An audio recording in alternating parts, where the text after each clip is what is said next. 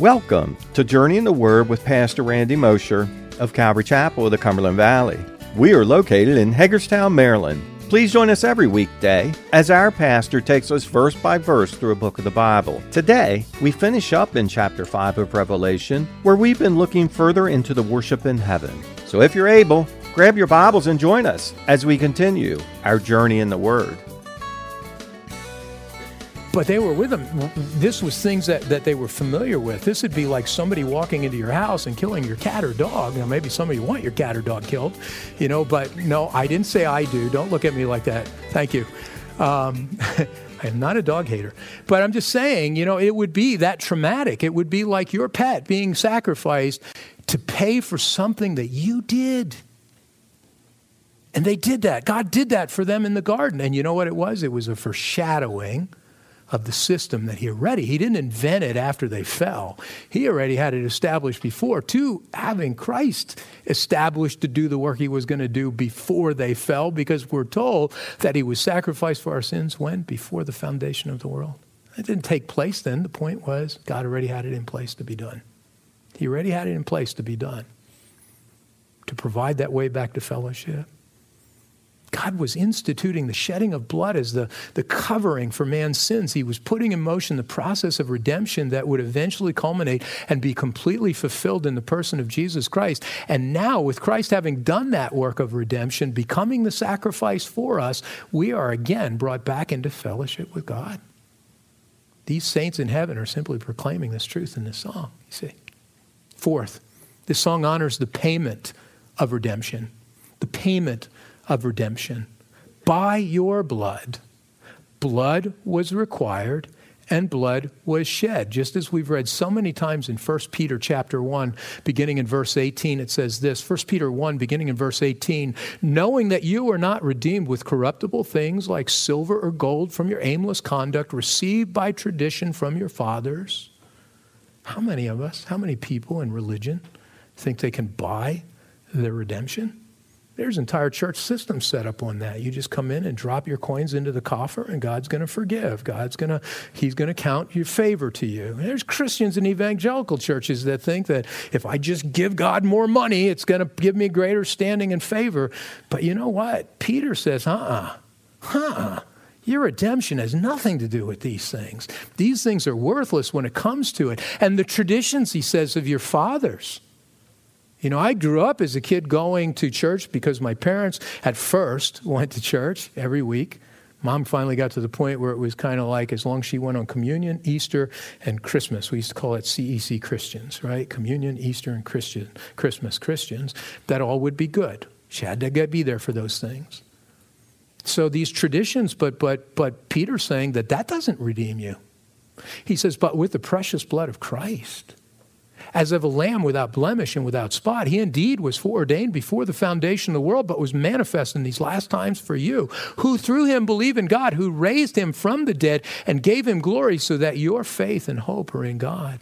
You see, he paved the way with his blood. He shed it. Precious blood was required, and it was precious blood that dripped from the cross of Calvary, and with every splash it made onto the ground, your name was being written in it. Your name was written in it. Wow. Number five, the song honors the scope of redemption. It honors the scope of redemption. Every tribe and tongue and people and nation, Christ's redemptive work is a worldwide redemptive work. As these worshipers declare, Christ's work on the cross affected the whole earth, not just some isolated little group of people who live on the earth. Now, this does not mean, as some would take it to mean, the context doesn't give it to us, nor does the rest of Scripture. This does not mean that all men are automatically redeemed because of what Christ has done, but it's that he did it on behalf of all. He did it on behalf of every human being who has ever lived and will ever live. He's done it for all, and it is available to all who will receive him and what he's done for them. I've heard people suggest that Christianity is an exclusive religion, and in one sense they're right, but in another sense they're wrong. They're right in the sense that you must commit your life to Jesus Christ in order to be saved and to be a Christian. In that regard, it is absolutely exclusive. If you don't do this, you will not be a Christian and you will never enjoy any of the benefits of redemption. And in that sense, it's, ex- it's exclusive for many, as a lot of people in this world have absolutely no desire to commit their lives to Christ. They love the benefits of it, but they don't want to commit their lives to Him. Remember, Jesus Himself made redemption exclusive in this sense. In John fourteen and verse six, the clearest statement that could be made in all of Scripture, Jesus said to him, "I am the way, the truth, and the life. No one comes to the Father except those who worship Buddha, and those who live a good life, and those who follow the traditions, and those who give enough money, and those who..." No. No one comes to the Father except through me. Except makes it exclusive, doesn't it? Except through me. It's exclusive to belief in Jesus. John three three, Jesus answered and said to him, "Most assuredly, I say to you, unless one is born again, he cannot see the kingdom of God." Now, when I first got saved, I didn't get that. People were always talking about being born again. And I actually am going to tell you guys this. I think we ought to get back to that term, because I think it's clearer than a lot of the terms we use. You need to get saved. Well, we can be saved from lots of things, and the Scriptures show us that, right? Jesus saved people who may never have gotten saved in their souls, but He saved them from things in their life. Look, I think we need to get back to what the Scripture says, and born again is the term. But when somebody talked to me about that, I was like Nicodemus. It's like, well, how can a man be born again? Been born once, and then pulled out the Scriptures, and they're like, hey, somebody else said that too, and began walking me through that. To be born again, Jesus says. And there's only one way to do that, and the Scriptures tell us that, right? John three thirty-six, He goes on to say, "He who believes in the Son has everlasting life, and he who does not believe in the Son shall not see life, but the wrath of God abides on him." Boom. How to be born again? Believe in the Son. Believe in Jesus. Now, when it says believe in Him, well, there's lots of people who say, well, I believe in Jesus. I believe in Muhammad. I believe in... That's not what it's talking about. It's talking about exclusive belief. It's talking about a committed belief. It's talking about this is the one to whom I'm turning my life over to. It's the one who I'm looking to. It's, it's actually action-oriented in that regard. So yes, in this sense, Christianity is absolutely exclusive. But it's also inclusive in the sense that anyone can be a Christian if he or she is willing to accept Christ alone as their Savior. Jesus paid the price for the whole world. He didn't just pay it for a select group of people. He didn't just pay it for His select group of disciples who were Jewish by background. He didn't do that. He did it for the whole world, and His desire is that the whole world would take advantage of the redemptive work He did on their behalf, just as John three sixteen declares, "For God so loved the world that He gave His only begotten Son, that whoever believes in Him should not perish, but have everlasting life." I've heard some, I know, good brothers in Christ who treat that verse as meaning only the select group that Jesus picked is the whole world. I'm, I'm a pretty simplistic guy, and when the Scriptures say to me that whoever... it doesn't mean whoever amongst a certain group. It's whoever, whoever, whoever. And I'm glad for the whoever, because now I am, you know. And to be honest with you, there were more spiritually minded people than me when I first was approached with the gospel. I'm glad for the whoever, because I know people today who are in Christ who I would never, if I were God, would have picked.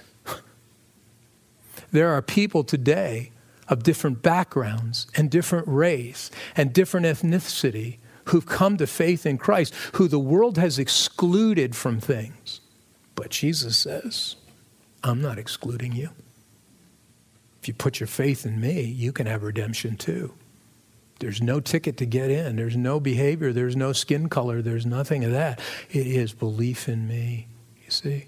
He died for the whole world, therefore redemption was for the whole world. Redemption is not exclusive, but the benefits of redemption are. Get it? Redemption itself is not exclusive, but the benefits of redemption are. You must believe in order to appropriate the benefits of Christ's redemptive work. There is no such thing as universal salvation. There is no such thing as some people teach today. But in heaven, we see the worldwide effects of Christ's redemptive work as there are people here described to us in, in, in Revelation five from every tribe, every tongue, every people group, every nation. And by the way, who is the only group of people who can say, you have redeemed us to God by your blood out of every tribe and tongue and people and nation? Only the church can say this. Only the church can say this, which means that the church is in heaven here in chapter five before the tribulation begins in chapter six. Ah. Well, number six, the song honors the length and breadth of redemption. For you have made us kings and priests to our God. Think about this. Redemption does more than just save us, although this, this would certainly be enough in itself, wouldn't it? I mean, just being born again would be enough to know that we're not facing an eternity of separation, an eternity of hell. And, and, and but, but he does more than that. Redemption brings us back into fellowship with God, which is beyond anything we could have ever reasonably have expected. But here we find that redemption also gives us position and status in heaven.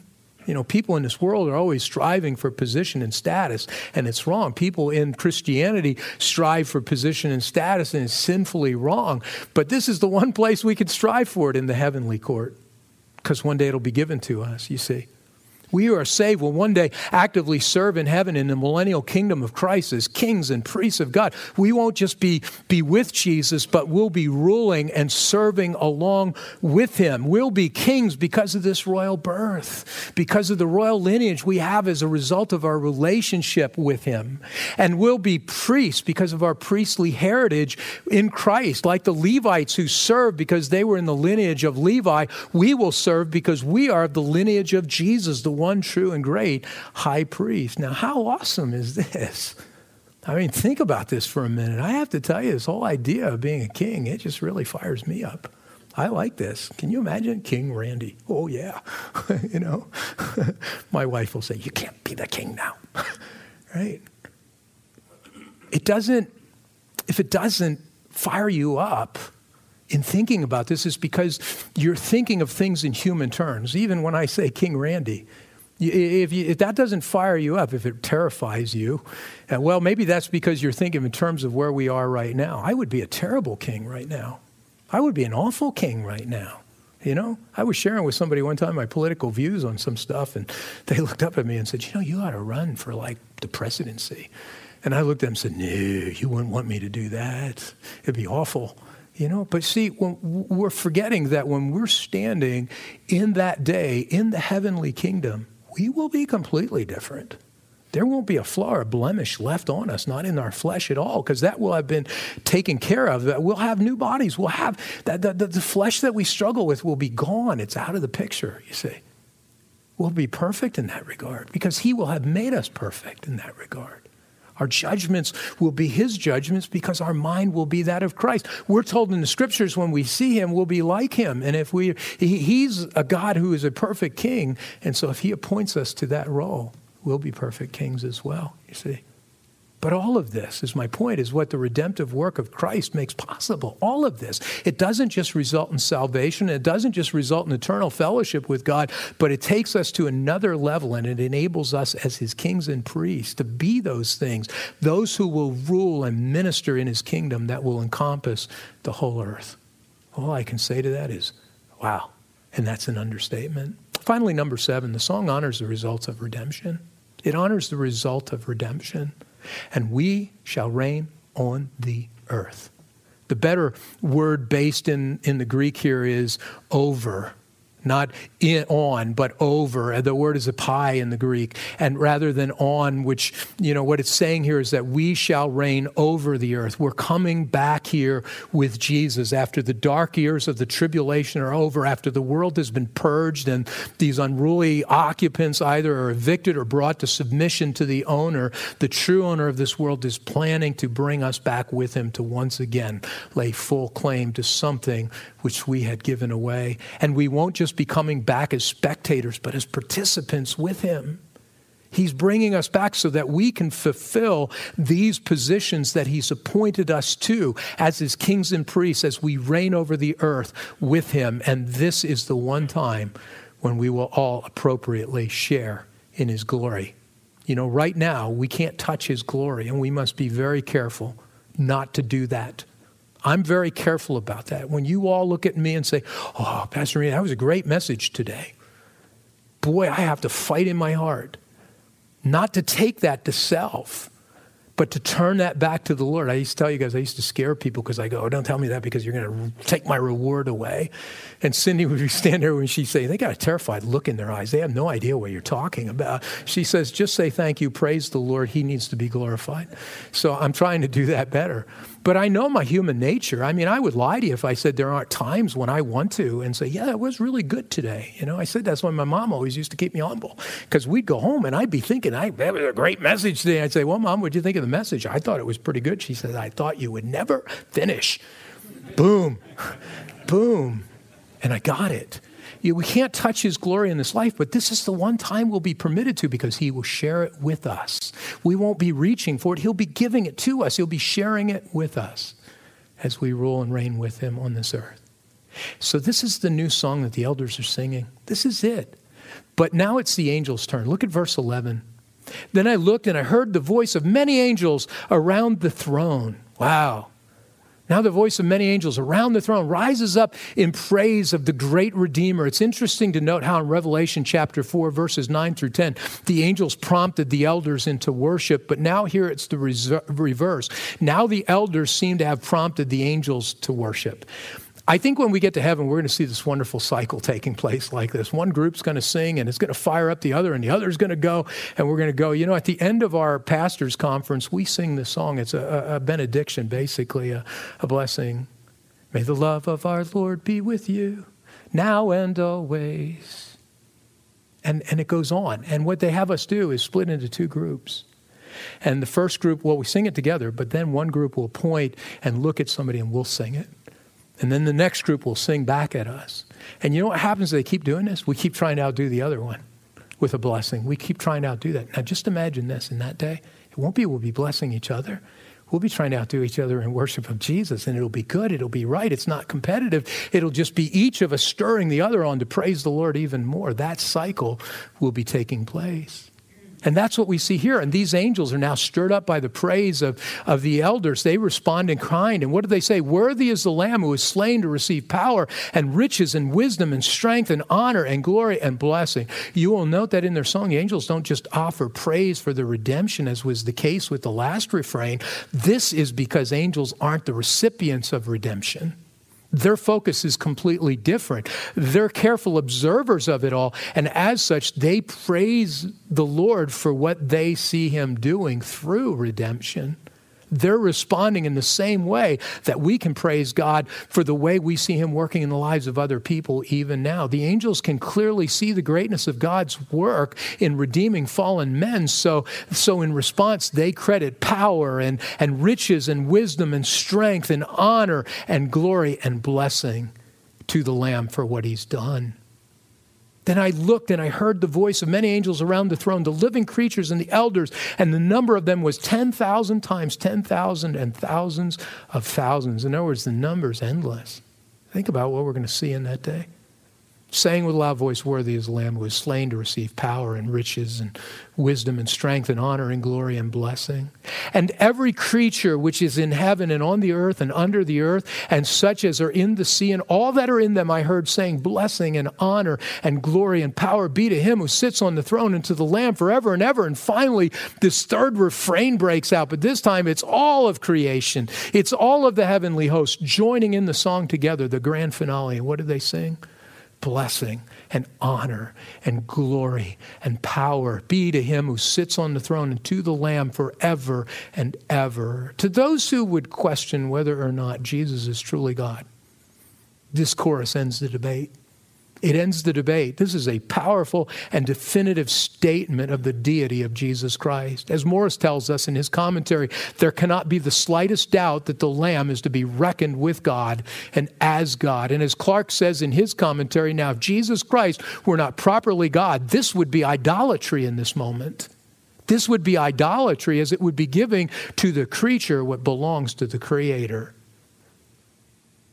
But it's being given here because Jesus is the Creator. He is one with God because he is God. and they're worshiping for it. And in this moment, all of creation is worshiping him as God. John is correct when he wrote by the inspiration of the Holy Spirit in John chapter one, verses one through four. In the beginning was the Word, and the Word was with God, and the Word was God. He was in the beginning with God. All things were made through him, and without him nothing was made that was made. In him was life, and the life was the light of men. I praise the Lord that the light of men is now reigning and ruling in our heart, and we are worshiping him as the one true God. Jesus is God, and he's now being worshiped by everything and everyone for everything that he as God created. And then it says, then the four living creatures said, Amen. And the twenty-four elders fell down and worshiped him who lives forever and ever.